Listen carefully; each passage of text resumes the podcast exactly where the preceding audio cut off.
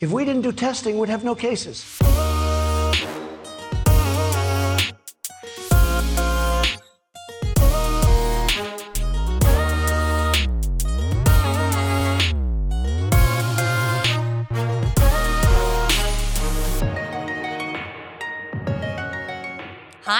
Welcome to Bad Decisions. the show that helps us understand why we choose what we choose Why we think what we think. and how to exploit this stuff for fun and commercial gain. I'm Dr. Mel Weinberg. I'm a performance psychologist. It seriously is. And I'm Dan Monheit, co founder of Hard Hat.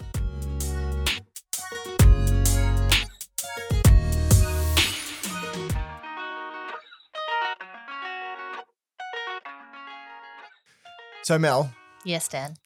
Look, I know we usually start these shows with me having some ridiculous story, sounding like an idiot, and then you come in like the smart therapist that you are and I wasn't going to say that you sound like an idiot. and but- explain to me how I've been doing it all wrong, but I'm not doing that today. okay. Because today, spoiler alert, we are talking about the ostrich effect. And uh, in doing some work, some prep, some research for this show today, Which we do plenty of. always, I have to let you know, I'm furious. I'm outraged. Not, Dan. not since I learned that pigs don't sweat, despite the saying sweating like a pig, Uh huh. have I been so upset for one member of the animal kingdom. Dan, Because, I hear you. because I'm not finished. Because let me tell you why I'm so mad. The ostrich effect. Like, obviously, people are going to go, oh, it's an ostrich effect. It's to do with people putting their heads in the sand, right? Because that's what ostriches do, right? That's what I understand. They don't. Sorry. Wrong, Mel. Wow. Okay. This this is taking a turn. well, you know, it's not like there's there's hundreds of things that the ostrich is known for. Like, tell me some other things about the ostrich. I don't know much about the ostrich. You don't know much about the ostrich. No, The I one believe thing- they bury their head in the sand. Yeah, the one thing that people know is completely fictitious. So they don't bury their head in the sand. They heads don't in bury the their head in their sand. They can stand up to nine feet tall. They can run 60 kilometers an hour. They can kill a lion with a single kick. And the only thing people know is that they put their head in the sand, which is wrong. I can hear your frustration. Yes. your frustration seems valid. Yep. Shall we move on? Can are we are we done? I don't mean to dismiss your emotions in any way. Uh, they don't feel dismissed. I feel heard. Good, good. Let's I'm, I'm glad. I just I just hope that everybody listening also acknowledges that that you have this anger. No, don't acknowledge that I have the anger. Acknowledge that this is a, a- an unfairness. It's a tragedy to members of the ostrich family.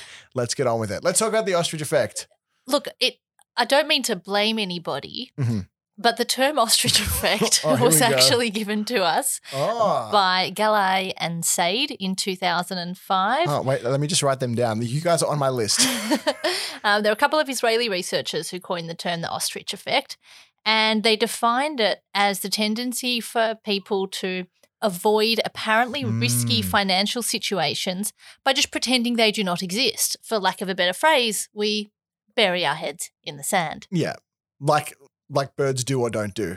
Regardless, I, I understand the appeal of that. Now that we all understand a little bit more about ostriches, Mhm. Dan, and thank you for providing us with that really important what I information, can. um, may I provide some real science? Oh, don't trigger me, Mel. Let me give you some research. All right.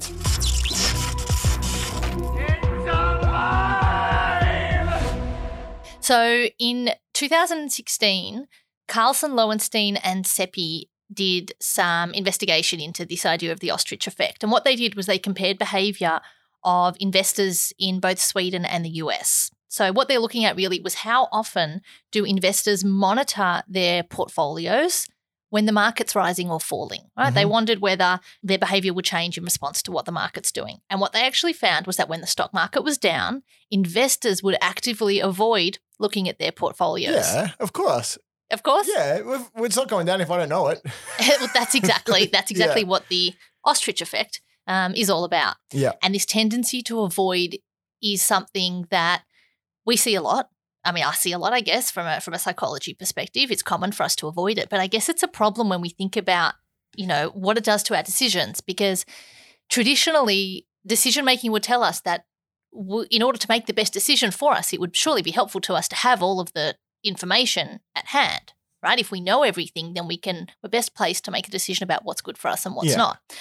The problem is when it comes to the ostrich effect is that in this instance we're actively avoiding information and that information could be helpful to us. So it doesn't quite make sense, does it? Mm, I mean, we might make better informed decisions, but we might also be sad because there's a letter here from my bank, which I'm pretty sure is a credit card statement. But if I don't open it, I don't know about that. I've got other things to do. Yeah, and I mean, look, from a psychological perspective, there's a few things that that come into this that underpin why we might avoid information. For a start, it's probably worth considering the idea of selective attention, Mhm. right? Like we can't just attend to every single piece of information that is available to us. It's too much. It it's overwhelming to us. We don't have the capacity to deal with all of these things, and so we have to, to some extent, filter out information. Yeah, like I hear you, but also that feels like a poor excuse. well, that's like, the thing. I, I, mean, don't really have time to be an adult. I'm busy. I've got too much to do. I can't attend to everything. yeah. Look, the concern with regard to the ostrich effect, as we've sort of said, is that like we'd ordinarily filter out information that isn't relevant or helpful. The thing is that in this instance, we're actively avoiding information and filtering out information that, you know, it could help us. We're just choosing to filter it out. When it comes to avoidance and this idea of avoiding particular information, there are a number of reasons why we might do it. So, from a psychological perspective, avoiding things can have some benefits to us Sure. right? Like sometimes if we think about something that we know is going to make us uncomfortable, then we don't want to do it. Yeah. So it would be much more helpful to us in some instances to just avoid thinking or feeling about things that are going to make us feel like crap. Yeah. So much happier. In fact, you know, you know who probably has has been a big contributor to this, knowingly or unknowingly. Who's that? What's your your mate? What's his name? Uh, positive psychology guy, Martin Seligman. Is that his name? what about him? Yeah, well, you know, I mean, the Not whole my mate, by the way. Your mate. The whole, the whole, uh, you know, world of positive psychology is really just focused on the good stuff. Just ignore the bad things. Don't worry about addressing weaknesses. Just focus on the strengths. Weaknesses. I have uh, obesity. Uh, my credit card's due, and uh, I have a toothache that won't go away. I'm just not going to focus on those things because they're going to let me down. Instead, uh, I'm just going to focus on everything that's good in life. So, just in defense of all the positive psychologists out there who Yeah. do some wonderful Oh, work, that you've probably misrepresented The them a thing is- little bit. The thing is, if they're doing bad work, they don't want to know about it anyway. I, I'm going to leave that right there. yeah. Love your work, everybody. but we're all very familiar with the idea of avoidance coping in, for example, the health industry, right? So I'm sure all of us have been in this situation where you might notice that there's something not quite right with you and you're feeling a little bit off, but you're like, you know what? I, I, don't need to go to the doctor for this. Uh, As a middle-aged white male, I have no idea what you're talking about. You've never really thought, oh, look, that's that's a strange thing on my skin. Um, but No. uh, no, I don't really want to know what it is. If I go to the doctor, they're going to tell me it's something bad. They're going to make me have some medicine. They're going to make me have some procedure that I don't want. So it's just easier to not know. Yeah, yeah, I think the last time I actually went to a doctor, uh, the original series of Beverly Hills 90210 was still new. Great reference, and I appreciate that. Yeah. And would like to talk about that further. However, but not not for today's episode.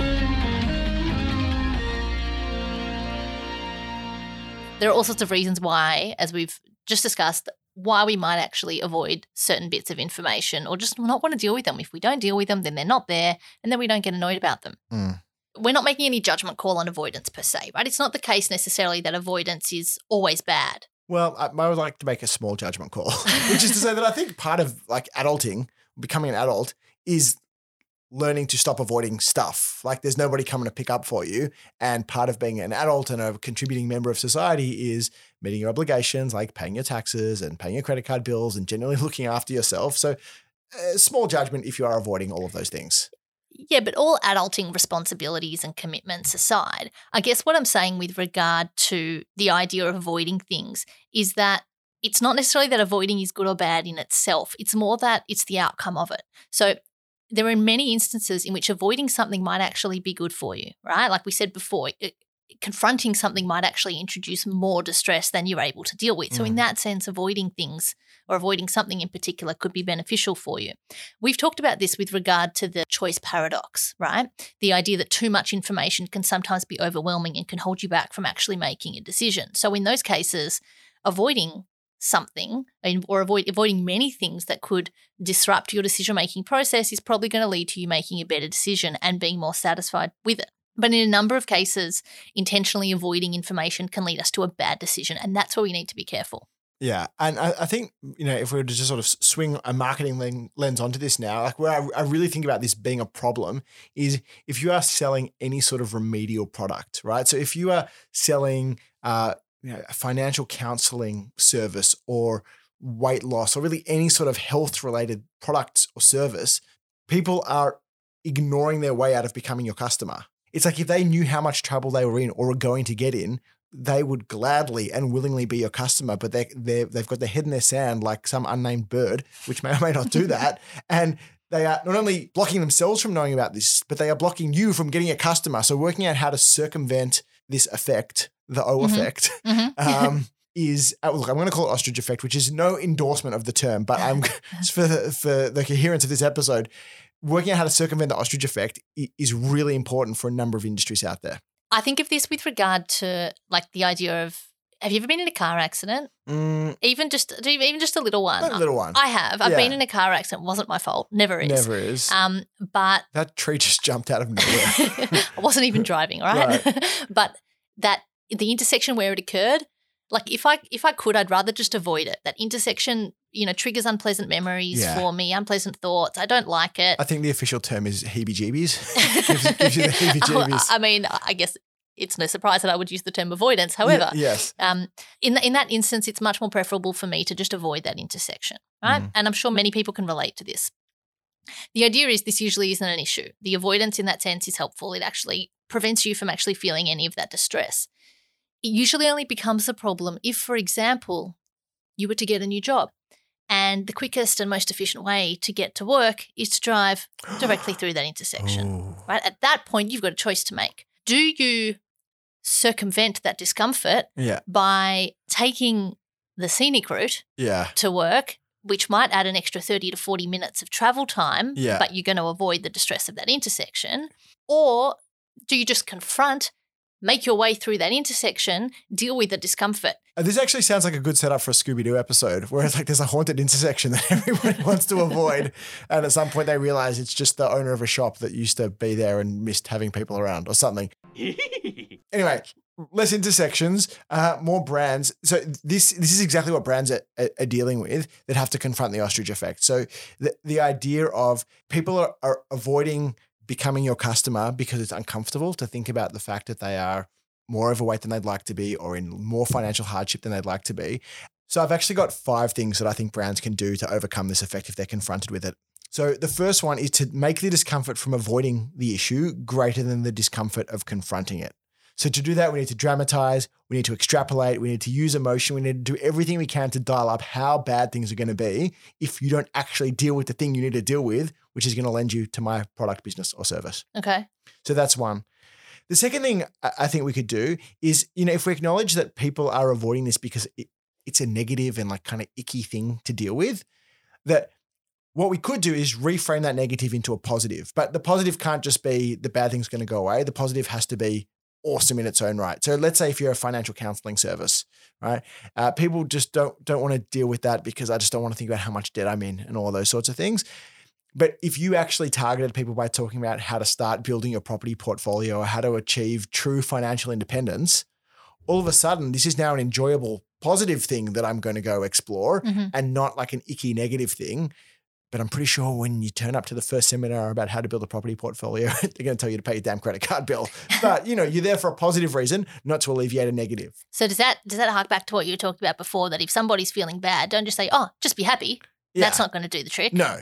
Right. Just Gotcha. be really, really happy. Yeah. yeah, you got to really fix ya. overshoot it. All right. Um, the the third thing that I've thought about here is that you know, people are uncomfortable dealing with something, and one of the ways that we can make people less uncomfortable with something is to make it more familiar. And Definitely. if you if you roll back to I don't remember what episode it was, but we talked about the mere exposure effect. I remember. Uh, do you remember the definition? Of course not. Got yourself a doctor with a laptop in front of you as well.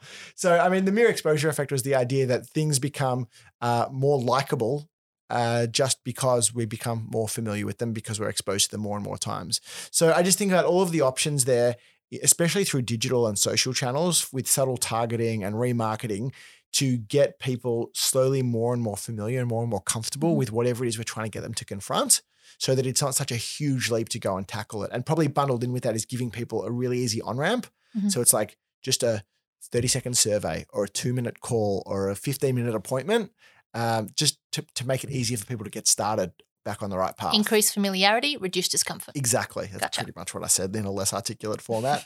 So number four is the idea of trying to automate as much as you can for people. So you're basically making the trade-off for them to just think about it once and have it solved lots and lots of times. So obviously signing up to personal trainers is one place where we see this, where you're sort of motivated to correct your lifestyle or your health once, and a trainer's going to turn up to your door at 6 a.m. every Wednesday until you say stop.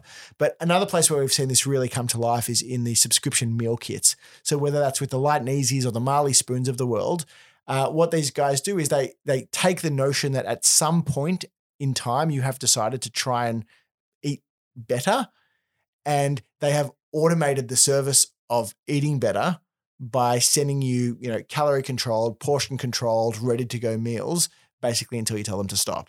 Nice. I like it. Yeah. And I think num- number five is the idea that our imagination is a pretty amazing thing. And I think often when we're avoiding something, we think that the cost of dealing with it is far greater than it is. And the impact of not dealing with it is far less than it is. So it's like, oh, I've got something weird, feels weird somewhere on me. It's going to be such a pain in the ass to go to the doctor. I'm going to have to take half a day off work. I'm always going to get stuck waiting in the waiting room. I'm probably going to get sick while I'm there. And it's probably nothing anyway. You know, and if we can start shredding through that with some real data that it's actually only going to take you a 15 minute online consultation and you could die. and if you could die, then uh, you should probably deal with it now, not later. Uh, the, the notion of giving real data to remove people's imaginations about how good and bad things could be, I think would also massively help. So that's really Whew. that's that's that's, That's good. That's five strong tips. There's a lot there. Yeah. That last one, it sounds to me like you're talking about the idea of, you know, when people are emotionally when there's an emotion attached to something that if you can actually present them with the rational objective data, then that should take people out of it. Yeah. That's that's sort of what I think about when I think about how people just in general can avoid ostriching. Yep. Um, if we can use the term that way. yeah, of course we can. Well, How to avoid it's, com- It's completely fictitious anyway. You can use, conjugate it however you want. So the idea that I think about is that if you're avoiding something, it's because you've got an emotional attachment to it. And so from a psychological perspective, what I want to do is to distance you from that. Mm. So the way that I would do that, or one way to create some psychological distance would be to say, you know, if this weren't happening to you at all, Yeah. if this was happening to a friend, Ah, the old asking for a friend what technique. would you tell your friend? What advice would you give to Yeah, a friend who was yeah. in this situation? So it's Yeah. the same sort of idea. Um, uh, trying to take away that emotional attachment to it, which can help people to see things in a different light. I would tell my friend to pay their damn credit card bill before they ruin their financial track record. Probably some good advice. Yeah. I don't need to take that advice because I haven't opened a credit card statement in years, but I'm fine. The other thing that I would suggest to people who are who who may be ostriching would be if you can identify, and it's not hard to identify for yourself when you're avoiding a task, right? I think we all know the whole point is we're Mm. doing it consciously. Yeah. We're consciously avoiding it. Sometimes we can ask ourselves, what are we actually avoiding? In the case of Mm. going to the doctor that you mentioned, what am I actually what am I actually afraid of? What am I avoiding? What am I afraid of? Oh, I'm afraid that this is actually really something bad. Yeah. In that case, surely the best course of action is actually to do something about it. Um, early intervention would have to be better than letting it just sort of sit there and grow. Damn you and your rational arguments that make so much sense. so I think that's pretty much a wrap on the ostrich effect. Yeah. All right. I think so too. Uh, do you want to do you want to give us a definition one more time? The ostrich effect is Is the tendency to actively avoid information just by pretending it doesn't exist. yeah, which may or may not be named after a bird that does or doesn't do that. It's uh, at your discretion. Yeah, and we talked about how uh, avoiding information in its own right is maybe not bad, but it can lead to bad outcomes. Definitely. And if it leads to bad decisions, then that's why you're here, really. Ah, and if pain persists. Please see your doctor. Yeah. Uh, all right, and then we talked about very briefly uh, rapid fire succession. Five things that brands can do about this. So that was about dialing up the discomfort from avoiding the issue, reframing the negative into a positive, making people more comfortable by repeated subtle exposure to what you want them to do, automate as much as possible, and replace imagination with real data.